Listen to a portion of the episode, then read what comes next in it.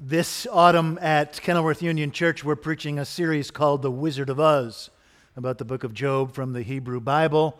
This story comes from chapter 1. One day the heavenly beings presented themselves before the Lord, and the Satan came with them. And the Lord said to the Satan, Where have you come from? And the Satan answered, From walking to and fro upon the earth, and going up and down within it. The Lord said to Satan, Have you considered my servant Job? There's no one like him on the earth, a blameless and upright man who fears God and turns away from evil. And then the Satan answered the Lord, Does Job fear God for naught? Have you not put a fence around him and his house and all that he has on every side? You've blessed the work of his hands and his possessions have increased in the land. But stretch out your hand now and touch all that he has, and he will curse you to his face. The Lord said to the Satan, Very well, all that he has is in your power. Only do not stretch out your hand against him. And so the Satan went out from the presence of the Lord. And well, you know the rest of the story with God's sketchy permission, the Satan takes first Job's livelihood and then his precious children and finally even his health. But still he persists in saying, The Lord giveth and the Lord taketh away. Blessed be the name of the Lord. Pray with me. May the words of my mouth and the meditations of our hearts be acceptable in thy sight, O Lord, our rock and our redeemer. Amen. Well, does anybody really believe in Satan any longer? Well, actually, yes. The Internal Revenue Service recognizes the First Church of Satan San Francisco as a legitimate tax deductible religious institution. And here you can't even get your local IRS agent to believe that your yacht is a business expense. But he, Satan he can believe in. By the way, do you notice that Satan is an anagram of Santa? But then again, Britney Spears is an anagram of Presbyterians, so I'm not sure we learned very much. Perhaps the figure of Satan is an ancient mythology that we need to discard to the scrap heap of silly religion. On the other hand, in the last 70 years, we have come to know Hitler, Stalin, Pol Pot, Holocaust at Auschwitz, Siberia, Nagasaki, and the Ukraine. So it might be a bit ironic that those of us who have lived in a pretty satanic period of history no longer believe in Satan. Maybe Baudelaire is right when he says Satan's cleverest trick is to convince us that he does not exist. So, if you do not believe in a personal, objective, literal Satan, don't tune me out just yet. I'm probably with you. But one theologian described the biblical figure of Satan as the symbolic repository of all the evil in the present order of the world. He called the figure of Satan in the Bible a collective shadow of evil. So, not literal pitchfork and horns, but a symbol for all the dark and sinister forces that threaten to sabotage human thriving. These things are so inexplicable, we can't explain them, we can't understand them. All we can do is tell stories about them, so that's what the Bible does. Now, Satan's not nearly as important to the Bible as the TV preachers wish we would think. He makes only three appearances in the 39 long books of the Hebrew Bible, and no, he doesn't appear in the Garden of Eden. That's just a snake. It's not very important to the Bible overall, but he is important to this Job story. One day, says the author, the sons of God presented themselves before the Lord, and the Satan went with them. And so, what we have here is a heavenly committee meetings, meeting of all the advisors who help God manage the universe. This is like a meeting of the heavenly board of trustees. God is CEO and chair of the board, but these heavenly beings are his trustees who help him manage creation. Satan is described here as, of all things, one of the sons of God.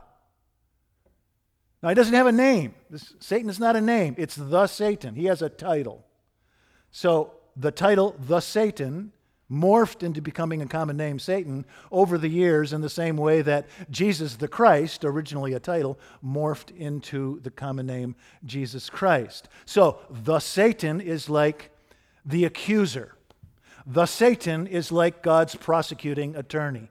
The Satan is like the DA, whose job it is to find, battle, and prosecute the treasonous and the guilty. That's what the Satan does. And when God asks what Satan's been up to, Satan replies ominously from going to and fro upon the earth and walking up and down in it. I hope you'll notice that the author of Job gives the Satan wit and intelligence. His phrases are shapely and elegant, and God listens to him hard. And so he's like God's secret spy. He's like an FBI agent wandering the earth looking for the treasonous and the traitorous. And Satan has his eye on Job. Satan is fascinated with Job. And he says to God, Well, of course he's blameless and upright. Look at his perfect life. He drives a Range Rover. Look at his handsome family. They're sickening. He has more money than Bill Gates. But here's the real interesting question, Supreme Deity Will Job serve God for naught? Love that line. Will Job serve God for nothing? That is to say, does Job worship God because God is God, or does Job worship God because there's something in it for Job? The Satan is very suspicious, you see, of mercenary religion of faith that expects something in return for its pains. So we can learn something from the Satan. Nothing good about mercenary religion, where we expect God to pay us for our obedience. A while back, I was channel surfing and I came upon that 1983 classic, Trading Places. Remember this film with Eddie Murphy and Dan Aykroyd, set in Philadelphia? And so this is actually a fairly sophisticated retelling of the first two chapters of the book of Job. And so these impressive Wall Street tycoons, Randolph and Mortimer Duke, like two heavenly beings, make a friendly wager, a dollar to be exact, that if you took all the advantages of their superstar protege, Louis Winthorpe III, Dan Aykroyd, if you took those away, he would become nothing but a street bum and a felon. And likewise, if you gave Louis's advantages to a street urchin like Billy Ray Valentine, Eddie Murphy, he would become a successful investment banker. Hilarity and chaos ensue. And so Mortimer and Randolph Duke are like these heavenly beings playing a friendly game of poker with somebody's life, with Louis's life, with Billy Ray's life, with Job's life. So I don't know what to do with this story. I'm not sure about this archaic, primitive little story. But let's capture at least this truth in the story. There's at least this here that in this story, God is, or uh, Satan is not God's nemesis or enemy, but, but God's servant, right? That's what's, what the story is trying to tell us that we can't make too much of Satan. Now, the calamity that befalls Job happens not because of God, but also not apart from God. God doesn't cause Job's calamity, but God does permit it. And so, what the story is trying to tell us is that the disasters that befall us, God gives some latitude to these dark and sinister forces that afflict human life. Martin Luther had a lovely phrase. He talked about God's Satan. God's Satan. Satan belongs to God. Now, later in history, when the New Testament is being put together, Satan will become something so much more in the Christian mind. He will cease being God's servant and become God's enemy, even God's partner. And this figure of a muscular and robust Satan in Christianity seems to have been inherited from an ancient Persian religion called Zoroastrianism, which had not one God but two. There was a good God and a bad God. And so the beneficent deity comes up with sunsets and puppies, and the sinister deity comes up with mosquitoes, Lyme disease, and Vladimir Putin. Now, the modern version of this ancient mythology, of course, is Star Wars where the Force has a light side and a dark side. There's always Obi Wan Kenobi and Darth Vader. The Jedi access the light side of the Force, and the Sith access the dark side. But both of these very different supplicants are honoring the same power, the same force with its two sides. And so, in the fantasy land of George Lucas, the force is composed of twin deities, the light and the dark. For some of us, in fact, this fantasy has become our operative theology. We make too much of the, sat- the satanic figure and the satanic happenings that go on around us. He's not as important as he thinks it is, as he thinks he, he is. He's not as important as we think he is. It's a strange world we live in. I watched that old film, Sophie's Choice, a while back from 1982. Do you remember the story about this Polish woman named Sophie who is thrown into Auschwitz for next to nothing at all? She's not even Jewish, she's Catholic. And when she gets off the train at Auschwitz, she meets the very incarnation of a sinister will, if ever there was one.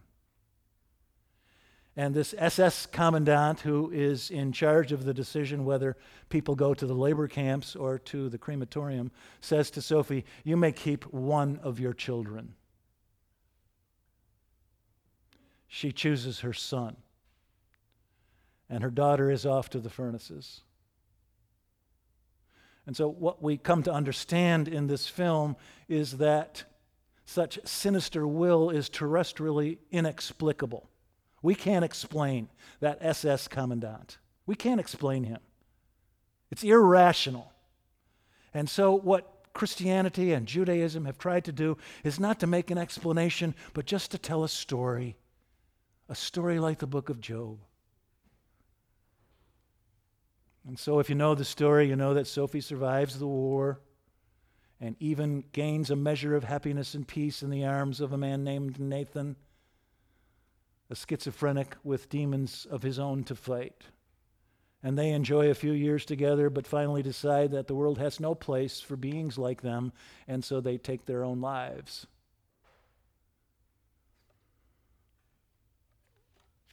But even here, the narrator places an overlay of meaning upon this sad story.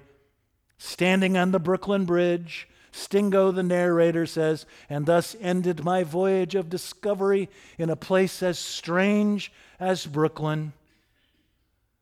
I let go the rage and sorrow for Nathan and Sophie and for the many others who were but a few of the butchered, betrayed, and martyred children of the earth. And when I could finally see again, I noticed that the first rays of daylight were reflected in the murky waters of the river. This was not Judgment Day. This was just the morning, excellent and fair. Ample, make this bed, make this bed with awe. In it wait till judgment break, excellent and fair. Be its mattress straight, be its pillow round. Let no sunrise yellow noise interrupt this ground. The morning shall break, excellent and fair. It is a strange world, but it's God's world, and God is love. Or, as the proprietor of the best exotic marigold hotel says, in India, we have a saying Everything will be all right in the end. If it's not all right, it's not the end.